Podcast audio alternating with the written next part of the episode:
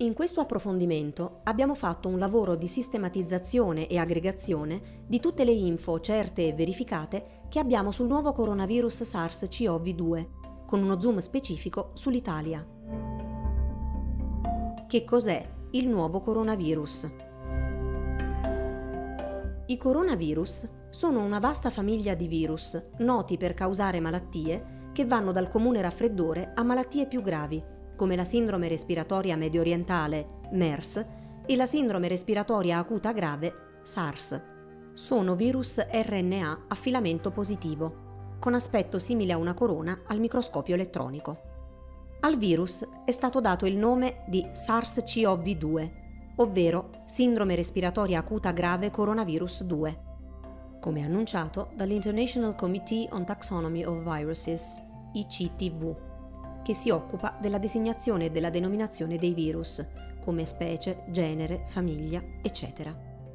Secondo il gruppo di esperti incaricato di studiare il nuovo ceppo di coronavirus, il virus è fratello di quello che ha provocato la SARS, SARS-CoV-S, e per questo motivo è stato chiamato SARS-CoV-2. Tuttavia, si tratta di virus diversi. La malattia provocata dal nuovo coronavirus è stata chiamata invece Covid-19, dove CO sta per corona, V sta per virus, D per disease e 19 indica l'anno in cui si è manifestata. Il nuovo coronavirus è un virus respiratorio che si diffonde principalmente attraverso il contatto stretto con una persona malata. Un operatore sanitario, una persona con cui si è stati a contatto faccia a faccia, qualcuno con cui si convive, compagni di viaggio seduti nella stessa fila o nelle due file antecedenti, ad esempio in aereo, entro un periodo di 14 giorni prima o dopo la manifestazione della malattia. La via primaria di contagio sono le goccioline del respiro delle persone infette, ad esempio quando tossiscono o starnutiscono, attraverso contatti diretti personali, toccando con le mani contaminate, non ancora lavate, la bocca, il naso o gli occhi. In rari casi il contagio può avvenire tramite contaminazione fecale. Secondo i dati attualmente disponibili, le persone sintomatiche sono la causa più frequente di diffusione del virus. Inoltre, l'Osservatorio Mondiale della Sanità, OMS, considera non frequente l'infezione da nuovo coronavirus prima che sviluppino sintomi. Il punto dell'Organizzazione Mondiale di Sanità.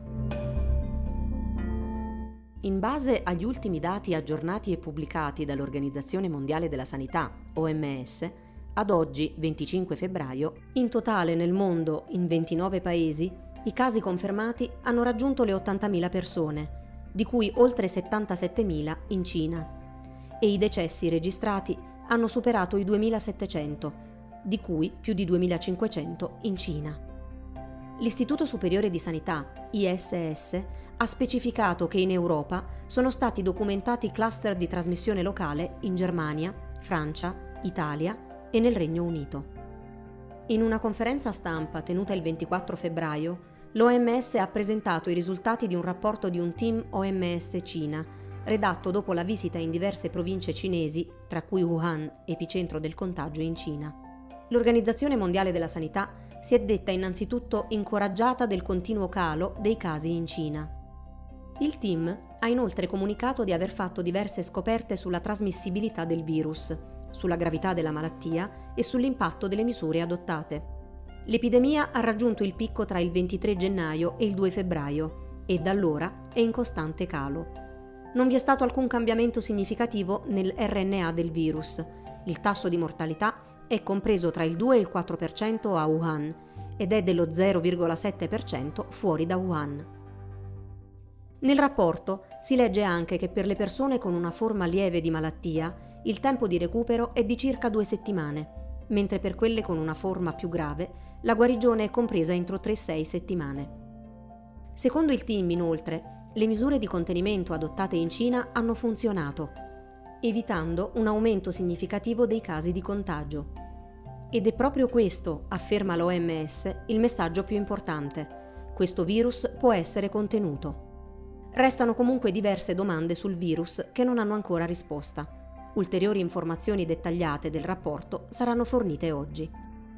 L'OMS Afferma poi che gli improvvisi aumenti di casi in Italia, in Iran e in Corea del Sud sono profondamente preoccupanti, ma chiarisce che ad oggi non si può ancora parlare di pandemia. Per il momento non stiamo assistendo alla diffusione globale non contenuta di questo virus e a gravi malattie o alla morte su vasta scala. Ciò che vediamo sono epidemie in diverse parti del mondo, che colpiscono i paesi in modi diversi e richiedono una risposta su misura. L'Organizzazione Mondiale della Sanità avverte comunque che questo nuovo coronavirus ha un potenziale per raggiungere una pandemia. Infine l'OMS sottolinea che ad oggi ci sono almeno tre priorità Innanzitutto, tutti i paesi devono dare priorità alla protezione degli operatori sanitari. In secondo luogo, devono essere protette le persone che sono maggiormente a rischio, in particolare gli anziani e le persone con condizioni di salute critiche. Infine, bisogna proteggere i paesi più vulnerabili, facendo del nostro meglio per contenere le epidemie negli stati che hanno la capacità per farlo. Al riguardo, l'OMS ha ringraziato la Commissione europea che ha stanziato un contributo di 232 milioni di euro. Anche Francia, Germania e Svezia hanno annunciato ulteriori contributi. Il contagio in Italia. Nella notte tra giovedì 20 febbraio e venerdì 21, l'assessore al welfare della Lombardia, Giulio Gallera, ha comunicato che un italiano di 38 anni di Codogno, in provincia di Lodi, era risultato positivo al test del coronavirus SARS-CoV-2.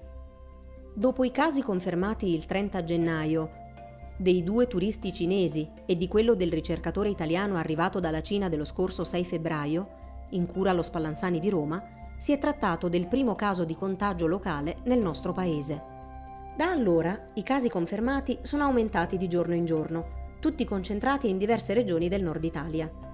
Ad oggi, 25 febbraio, in Italia 229 persone risultano contagiate dal coronavirus SARS-CoV-2, 172 in Lombardia, 33 in Veneto, 16 in Emilia-Romagna, 3 in Piemonte, 3 nel Lazio. Un dato che porta l'Italia al terzo posto dei paesi nel mondo per contagi. Da diverse parti però sono stati sollevati dubbi sulla veridicità dei numeri forniti dall'Iran. Dietro a Cina, oltre i 77.000 casi, e Corea del Sud, superati gli 800 casi. Secondo il fisico esperto di sistemi complessi e direttore del Network Science Institute della Northeastern University di Boston, Alessandro Vespignani, sentito dall'ANSA, l'aumento progressivo dei casi del nuovo coronavirus rilevati in Italia non indica che l'epidemia si sta espandendo. I casi adesso vengono scoperti, ma erano già quasi tutti lì ed i numeri saliranno ancora per un po', ma l'epidemia non si sta espandendo. Nello specifico dei casi, in Italia uno è stato dimesso. Si tratta del ricercatore a Roma in cura allo Spallanzani. 222 sono ancora affetti dal virus, di cui 101 sono ricoverati con sintomi, 27 sono in terapia intensiva e 94 in isolamento domiciliare, e 7, di cui 6 in Lombardia e 1 in Veneto, sono deceduti, ha spiegato la protezione civile. Per quanto riguarda queste morti, si tratta di persone tra i 70 e gli 80 anni, una di 62 anni, cinque delle quali si trovavano già in ospedale per una diagnosi di polmonite, una di tumore, per un infarto, per patologie cardiache e per un quadro clinico compromesso, e tutte con pregresse patologie. Come ha specificato Matteo Bassetti, direttore della clinica di malattie infettive dell'ospedale San Martino di Genova e presidente della SITA, Società Italiana di Terapia Antinfettiva, dopo i primi tre morti registrati, un soggetto può morire per coronavirus, ovvero il virus ha contribuito direttamente alla sua morte, o con il coronavirus. Il virus è presente, ma il suo ruolo non è primario nella morte. Degli attuali tre decessi italiani, due sembrano morti più con il coronavirus che per il virus. Ad esempio, l'assessore al welfare della regione Lombardia Giulio Gallera ha spiegato lo scorso 22 febbraio che a Casal Pusterlengo una signora di 77 anni è stata rinvenuta deceduta nella propria abitazione. Aveva una serie di patologie. A questa persona post mortem è stato fatto un tampone ed è risultato positivo. Ad oggi, in attesa dell'autopsia, non possiamo dire se è morta a causa del coronavirus o se aveva il coronavirus ed è morta per altre ragioni. In Italia sono stati individuati finora due focolai distinti, uno nell'Odigiano, in Lombardia, e un secondo a Vo Euganeo, in Veneto. Angelo Borrelli, capo della Protezione Civile e commissario per l'emergenza coronavirus in Italia, in una conferenza stampa di lunedì 24 febbraio alle 18, ha affermato che non esistono ancora conferme di possibili legami tra questi due focolai. Non sono stati ancora individuati invece il paziente zero o i pazienti zero di questi due focolai, cioè la persona da cui è partito il contagio. Come spiega Pierluigi Lopalco, professore di igiene all'Università di Pisa, all'ANSA, identificare questi soggetti sarebbe fondamentale proprio per riuscire a tracciare l'intera linea del contagio. È verosimile però che in Italia si sia già alla terza generazione di casi. Presupponiamo che il virus abbia iniziato a circolare in Italia verso la fine di gennaio, quando ancora l'allerta non era al massimo e i voli non erano bloccati. Vari soggetti avranno preso l'infezione magari senza accorgersene e in forma leggera. I prossimi giorni, inoltre, avverte l'esperto, saranno cruciali per capire se l'epidemia dai piccoli centri investirà le grandi città con il passaggio da una fase di contenimento dell'emergenza ad una di mitigazione, in cui si può solo mitigare gli effetti, e questo implica che tutte le forze in campo siano pronte. Dagli ospedali, che devono essere preparati a sostenere una richiesta improvvisa e massiccia, disponendo di attrezzature, personale e di efficienza efficiente per identificare subito i casi più gravi quali sono state finora le azioni di governo e regioni.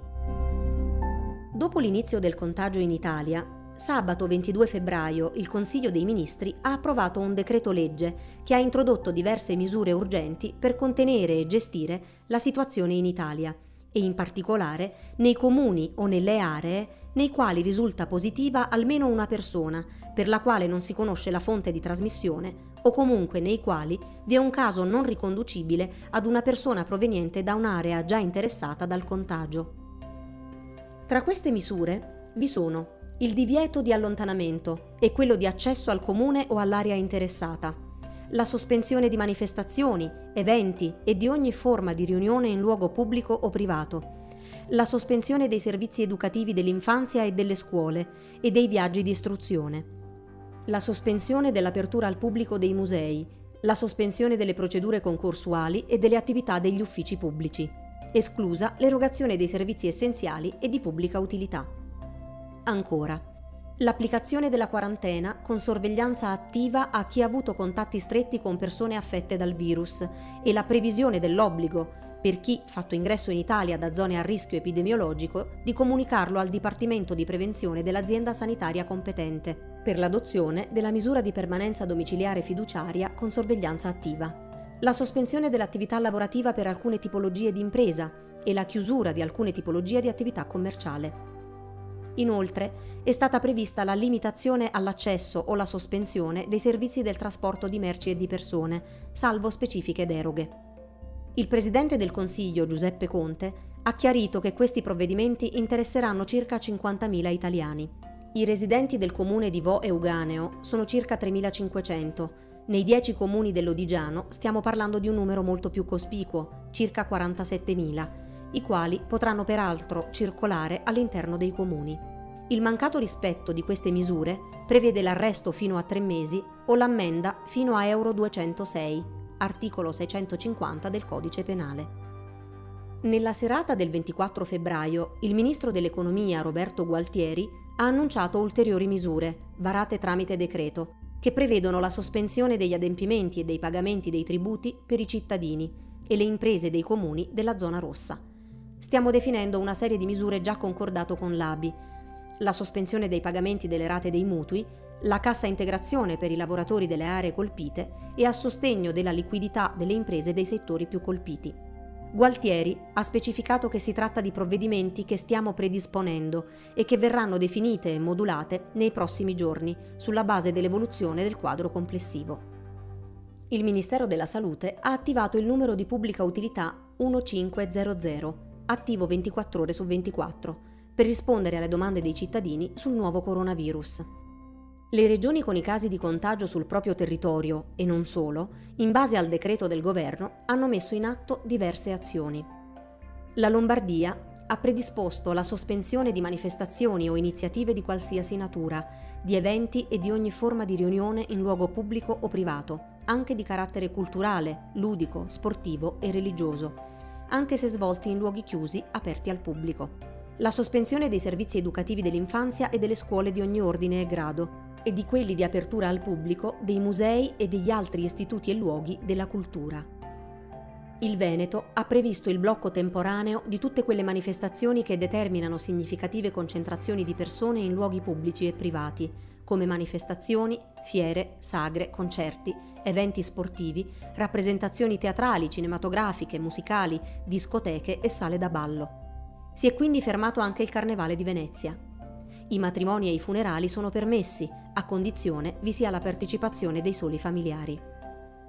Anche il Piemonte ha stabilito la chiusura per una settimana di scuole e università e la sospensione di tutte le manifestazioni, eventi o iniziative di qualsiasi natura in luogo pubblico o privato, sia in luoghi chiusi sia aperti al pubblico, anche di natura culturale, ludica, sportiva e religiosa.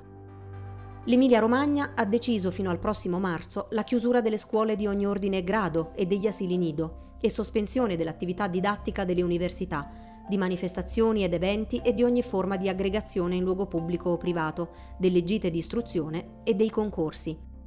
Diverse regioni italiane hanno predisposto infine dei numeri verdi per rispondere alle richieste di informazioni sul coronavirus e sulle misure urgenti per il contenimento del contagio.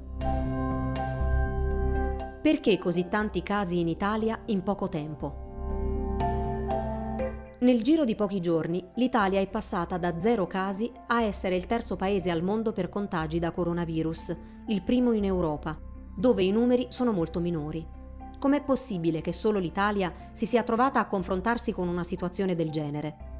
La risposta a questa domanda non è semplice e con molta probabilità dipende da diversi fattori. Non ultimo il caso, come afferma Fabrizio Pregliasco, virologo dell'Università degli Studi di Milano e presidente nazionale AMPAS, Magari questa situazione la vedremo più avanti anche in altri stati. Può anche esserci una differenza nei controlli, che qui sono più numerosi e specifici. È presto per dirlo. Può anche essere solo sfortuna. Ilaria Capua, virologa italiana della University of Florida, ha scritto sulla stampa che chiedere come mai nel nostro paese il virus stia colpendo in modo così aggressivo è una domanda mal posta Troviamo tutti questi malati in questo momento perché semplicemente abbiamo cominciato a cercarli. Cioè, abbiamo iniziato a porci il problema se certe gravi forme respiratorie simili influenzali fossero o meno provocate dal coronavirus. Sino a due settimane fa non avevamo nemmeno a disposizione negli ospedali cittadini i test diagnostici per riconoscerlo. Da quando si è registrato il primo contagio di un italiano, il 38enne di Codogno, il nostro paese, in effetti, ha messo in piedi un sistema di controlli a tappeto che hanno fatto emergere a catena casi su casi. Al 24 febbraio sono stati effettuati in totale 4.141 tamponi in diverse regioni, quasi tutti concentrati negli ultimi quattro giorni. Numeri che, secondo il Presidente del Consiglio Conte, farebbero dell'Italia il primo paese in Europa che ha deciso controlli più rigorosi e accurati. Pregliasco ritiene che identificando casi gravi in Italia è stata trovata la punta dell'iceberg dell'infezione e da lì si è andati in profondità con centinaia e centinaia di controlli. L'Italia ha cercato in modo attivo, attraverso i tamponi, gli eventuali altri contagiati con controlli a tappeto. Il virologo non esclude che nel resto d'Europa non siano emersi tanti casi come nel nostro paese perché non essendoci stati casi gravi potrebbero non essere state svolte verifiche accurate come è successo da noi.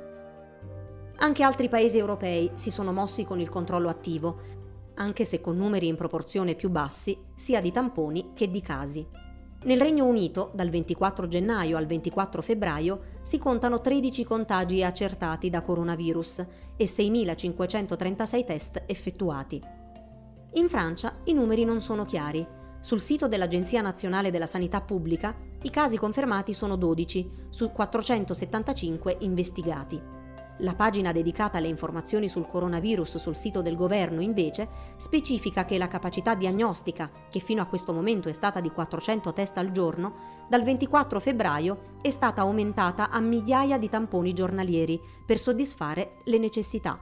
Le differenze nei numeri di test dipendono anche dal fatto che in Francia, ad esempio, sono stati sin da subito chiari i pazienti zero, quindi i tamponi sono stati fatti in maniera mirata tra i contatti di questi ultimi. In Italia questo non è successo e si è proceduto con un controllo a tappeto. Secondo Pierluigi Lopalco, la situazione è ormai molto difficile da controllare. Abbiamo più focolai nel nord-est non collegabili tra loro e ciò significa che la circolazione del virus è invisibile, perché parte della catena di contagio non è stata individuata, proprio perché manca ancora il paziente zero. La crescita improvvisa può essere dovuta a diverse cause, aggiunge Massimo Andreoni, direttore scientifico della Società Italiana di Malattie Infettive Tropicali SIMIT, professore all'Università di Tor Vergata. La prima è appunto la strategia di sottoporre al prelievo con tampone faringeo tutti i contatti delle persone malate. Questo ha permesso di individuare persone che non sarebbero mai state diagnosticate come positive. Ma la diffusione del virus in Italia ha molto a che fare anche su come si è sviluppato il focolaio e il contagio. Massimo Galli, ordinario di malattie infettive all'Università degli Studi di Milano e primario del reparto di malattie infettive terzo dell'ospedale Sacco, ha spiegato al Corriere della Sera che nel nostro paese si è verificata la situazione più sfortunata possibile, cioè l'innescarsi di un'epidemia nel contesto di un ospedale, ossia una struttura dove si trovano soggetti fragili e lavoratori ad alto rischio di contagio. In casi come questi, ha aggiunto, un ospedale si può trasformare in uno spaventoso amplificatore del contagio se la malattia viene portata da un paziente per il quale non appare un rischio correlato, il contatto con altri pazienti con la medesima patologia oppure la provenienza da un paese significativamente interessato dall'infezione. Chi è andato all'ospedale di Codogno non era stato in Cina, e fra l'altro la persona proveniente da Shanghai, che a posteriori si era ipotizzato potesse averla contagiata, è stato appurato non aver contratto l'infezione. Non sappiamo quindi ancora chi ha portato nell'area di Codogno il coronavirus. Però il primo caso clinicamente impegnativo di Covid-19 è stato trattato senza le precauzioni del caso, perché interpretato come altra patologia. Che ci sia stata una falla da parte di un ospedale nel trattare il primo caso di contagio l'ha detto anche il presidente Conte, secondo cui la diffusione del virus dal focolaio è imputabile anche a una gestione di una struttura ospedaliera non del tutto propria, secondo i protocolli prudenti che si raccomandano in questi casi. Il concetto era stato espresso con altre parole precedentemente anche dal capo del Dipartimento della Protezione Civile, Angelo Borrelli, che aveva correlato la veloce diffusione dei focolai di coronavirus in Lombardia e Veneto con una non conoscenza dei sanitari che non sono stati in grado di riconoscere immediatamente i sintomi del virus. All'ospedale di Codogno, dove è stato ricoverato il 38enne positivo al Covid-19, sono rimasti contagiati almeno in 5 tra medici e infermieri. A Dolo, dove invece era il pensionato di Mira, sono risultati positivi il medico, l'infermiere e l'operatore sanitario che sono entrati in contatto con l'uomo durante la degenza. L'ospedale di Schiavonia è stato svuotato dopo uno dei decessi di persone positive al coronavirus, un paziente che era stato ricoverato nella struttura per 10 giorni e al quale era stato fatto il tampone poche ore prima che morisse. In nessuno di questi casi era stato sospettato un contagio da Covid-19. Il dottor Pregliasco ritiene che questo sia accaduto perché in Italia il coronavirus non era mai stato segnalato, se non per i due turisti cinesi ricoverati allo Spallanzani, e le diagnosi differenziali vengono eseguite quando c'è attenzione su un particolare patogeno, cosa che appunto fino a pochi giorni fa non c'era. Il contagio è stato accelerato anche dalla mancanza di protocolli di protezione adeguati per medici e infermieri, che hanno un rischio maggiore di contagio perché hanno una vicinanza prolungata con il paziente, talvolta devono anche mettere in atto manovre invasive. Secondo Walter Ricciardi, docente di igiene alla Cattolica e membro del Consiglio esecutivo dell'Organizzazione Mondiale della Sanità, quando vengono contagiati i medici significa che non si sono messe in campo le pratiche adatte, oltre al fatto che il virus è molto contagioso. Quello che è successo in Italia, aggiunge Ricciardi, è un caso da manuale, in cui una o più persone vengono contagiate da chi arriva da un luogo di epidemia e poi ci sono dei contagiati secondari con lo stesso tempo di incubazione. In un'intervista a Radio Popolare, l'esponente dell'OMS ha precisato perché secondo lui nel nostro paese il numero di contagi sia così elevato. È probabile che un paio di settimane fa qualcuno, verosimilmente una singola persona, sia entrato in Italia da zone ad alto rischio, senza essere identificato Quello che sta succedendo è che l'esordio sintomatologico è contemporaneo, quindi è probabile che la fonte di contagio sia puntuale, molto molto limitata. Il contagio comincia così. Poi ci sono dei cosiddetti super spreader, cioè persone che non contagiano due o tre persone, come avviene abitualmente, ma ne contagiano 10 o 12. Questo determina un'accelerazione. Quello che è avvenuto con ogni probabilità è che non abbiamo intercettato questi primi casi di contagio. È verosimile che l'epidemia non sia, aggiunge ancora Galli, nella sua origine recentissima nell'area dell'Odigiano, ed è certo che la persona che si è rivolta all'ospedale di Codogno per assistenza non è colui che ha importato il virus in Italia, il cosiddetto paziente zero. È quindi probabile che il virus sia circolato per diversi giorni prima che il caso grave numero 1 si rivolgesse ai sanitari di Codogno. Cosa dicono lo studio sul nuovo coronavirus e i virologi? Secondo lo studio che ha analizzato la quantità più consistente di dati sulle persone che hanno contratto il Covid-19 in Cina, la malattia si manifesta per lo più con sintomi lievi, colpisce i più anziani ed è letale nei confronti di coloro che sono affetti da altre patologie. Lo studio, a cura del Centro cinese per il controllo e la prevenzione delle malattie, CCDC, è stato pubblicato lo scorso 17 febbraio sul Chinese Journal of Epidemiology e ha preso in esame 72.314 casi confermati, sospetti, diagnosticati clinicamente e asintomatici di Covid-19 in Cina fino all'11 febbraio 2020, per poi concentrarsi in particolare sugli oltre 44.000 casi confermati. La ricerca mostra che l'80,9% delle infezioni è classificata come lieve, il 13,8% come grave e solo il 4,7% come critico. Il più alto tasso di mortalità riguarda persone di età pari o superiore agli 80 anni, il 14,8% dei casi, mentre non ci sono stati decessi fra i bambini fino ai 9 anni, nonostante almeno due neonati siano stati contagiati dalle loro madri. Fino a 39 anni il tasso di mortalità rimane basso, 0,2%, per poi aumentare gradualmente con l'aumentare dell'età. Tra i 40 e i 49 anni è pari allo 0,4%, tra i 50 e i 59 anni è dell'1,3%, per salire al 3,6% tra i 60 e i 69 anni e all'8% dai 70 anni in poi.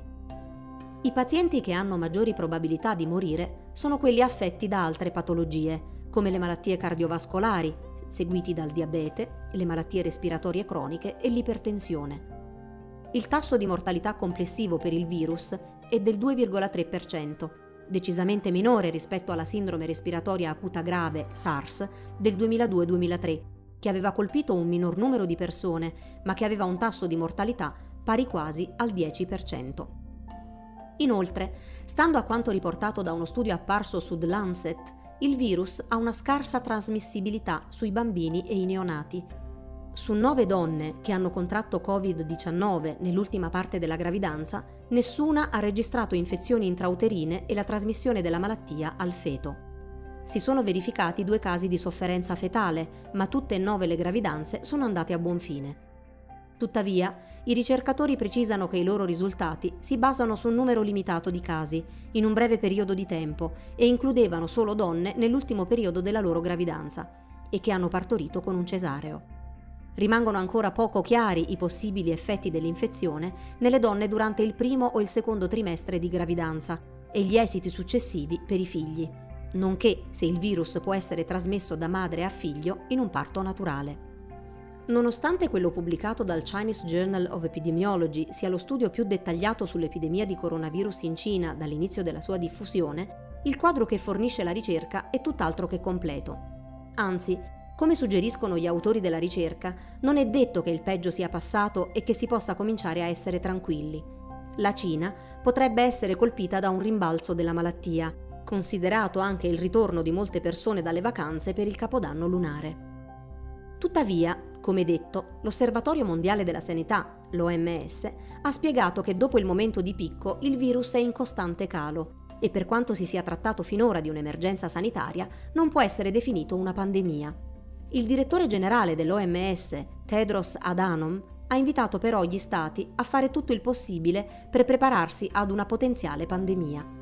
I dati finora a disposizione, con i nuovi picchi di epidemie che stanno colpendo soprattutto Corea del Sud, Iran e Italia, con dinamiche di trasmissione ancora non decifrabili, non consentono di ricostruire il quadro completo della diffusione e letalità dell'epidemia.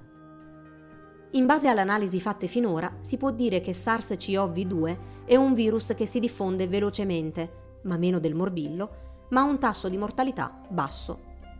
Come scrivevamo nel nostro primo pezzo sul SARS-CoV-2, in epidemiologia, per poter valutare la velocità di diffusione di un virus, si ricorre ad un indicatore, R0, che indica quanto è contagiosa una malattia infettiva e quanto un'infezione si riproduce diffondendosi fra le persone.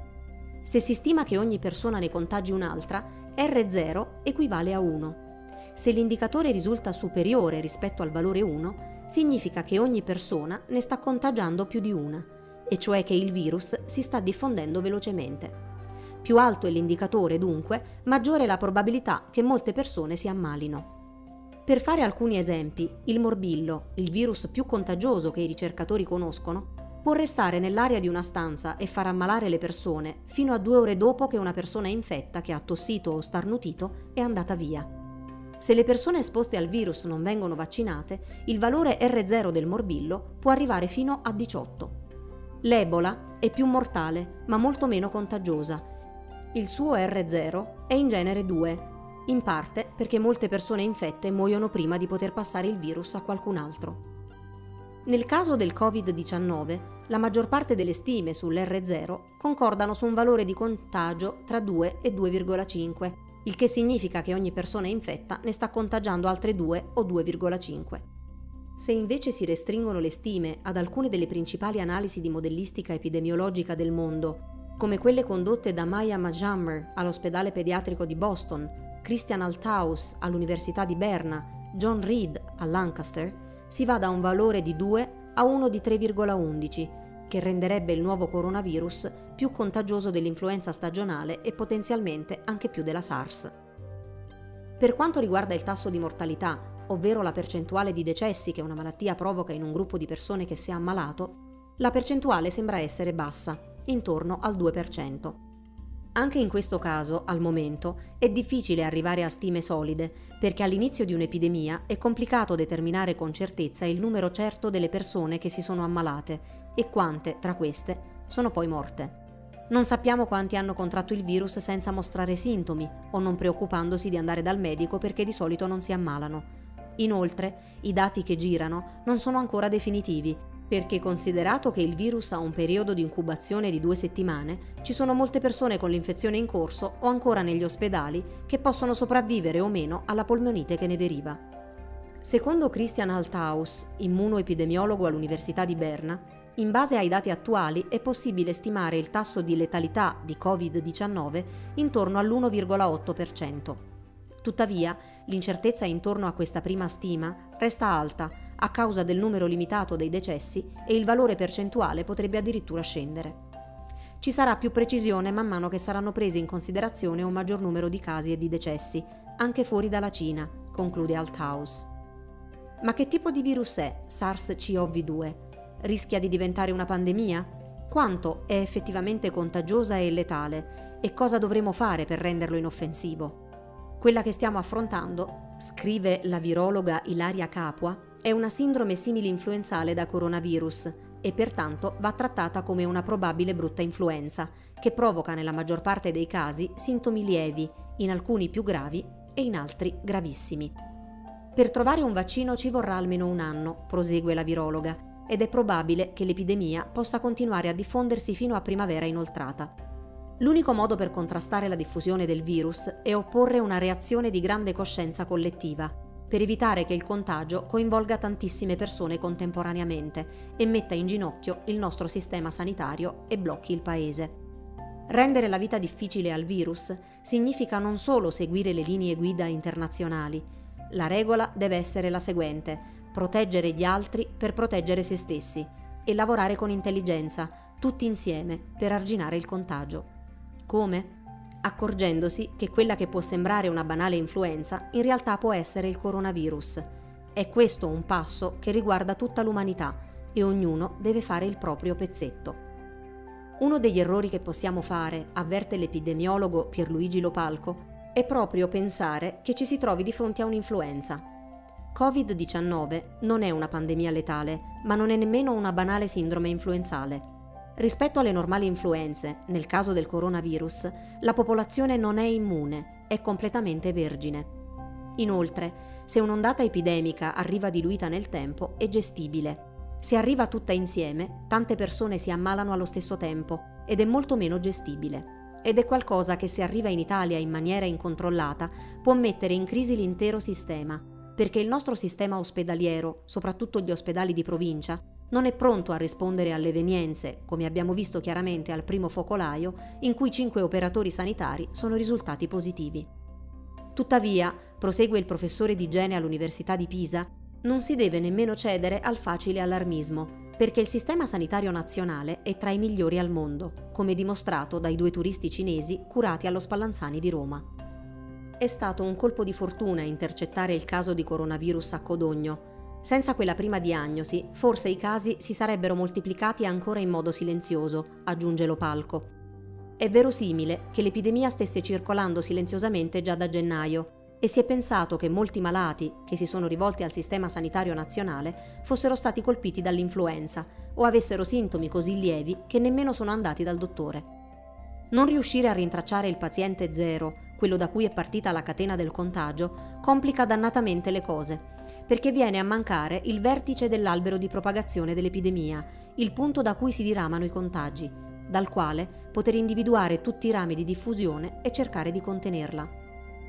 La situazione che si sta registrando nell'Odigiano e nella provincia di Padova va gestita come un incendio, facendo terra bruciata attorno all'area in cui divampa il fuoco, spiega il virologo Fabrizio Pregliasco, ricercatore all'Università Statale di Milano. Dopo l'esplosione dell'epidemia siamo nella fase della mitigazione, nella quale si deve cercare di limitare e rallentare la velocità di diffusione, che potrebbe in ogni caso rivelarsi ampia, prosegue il virologo. Il rischio è che, anche se di fronte ad un basso rischio specifico, possa verificarsi una diffusione così massiccia da bloccare il paese. Per evitare questo scenario, l'isolamento e l'individuazione dei soggetti contagiati è una delle soluzioni che potrebbero risultare tra le più efficaci. È un virus inevitabilmente soggetto a espandersi in tutto il mondo perché è nuovo nessuno lo ha mai visto prima e verso il quale non abbiamo alcuna immunità pregressa, aggiunge Arnaldo Caruso, presidente della Società Italiana di Virologia. La trasmissione avviene in maniera più veloce dell'influenza e ci sono tempi di incubazione lunghi. Adesso si tenterà di bloccare tutti i focolai sul nascere. Tuttavia, ha dichiarato il dottor Michael Ryan, direttore esecutivo del programma emergenze sanitarie dell'OMS, non possiamo chiudere il mondo. Non funzionerà perché la malattia può diffondersi tra le nazioni. Non possiamo fermare la diffusione del virus, quindi dobbiamo essere concentrati sulla riduzione del rischio di trasmissione e sull'aumento della sopravvivenza dei pazienti che si ammalano. Da questo punto di vista, spiega il professor Massimo Galli, al momento per curare i malati abbiamo possibilità solo di tipo sperimentale in uso compassionevole, cioè non all'interno di uno studio controllato bensì in utilizzo diretto per vedere se la cura funziona. Queste terapie però non consentono di dire in assoluto se un farmaco è efficace o meno, ma sono strettamente legate ai singoli decorsi. Attualmente, prosegue Galli, si stanno tentando due strade. Una è il ricorso all'associazione Lopinavir-Ritonavir, a lungo utilizzato contro l'HIV, anche se non ci sono prove con studi in vivo che funzioni anche con questo coronavirus, Quest'ultimo agisce verso un enzima che assembla le proteine virali, quasi come un sarto. L'altra è il Remdesivir, un antivirale studiato per Ebola che però sull'uomo non aveva mostrato grandi risultati e che agisce inserendo una tesserina sbagliata nella catena dell'RNA del virus, in modo che non possa più replicarsi. Cosa fare? il Ministero della Salute, in collaborazione con l'Istituto Superiore di Sanità, ha diffuso un decalogo informativo su cosa fare per prevenire fonti di contagio. In particolare si raccomanda a chi ha dubbi di telefonare all'1500 oppure consultare il sito del Ministero della Salute o quello dell'Istituto Superiore di Sanità e a chi sta male di non recarsi al pronto soccorso o in ospedale, ma di chiamare il numero unico per il soccorso 112 o 118 a seconda delle regioni. In caso di sintomatologia sospetta, è bene avvisare subito il personale sanitario se si hanno avuti contatti diretti o indiretti con qualcuno tornato dai paesi ad alto rischio.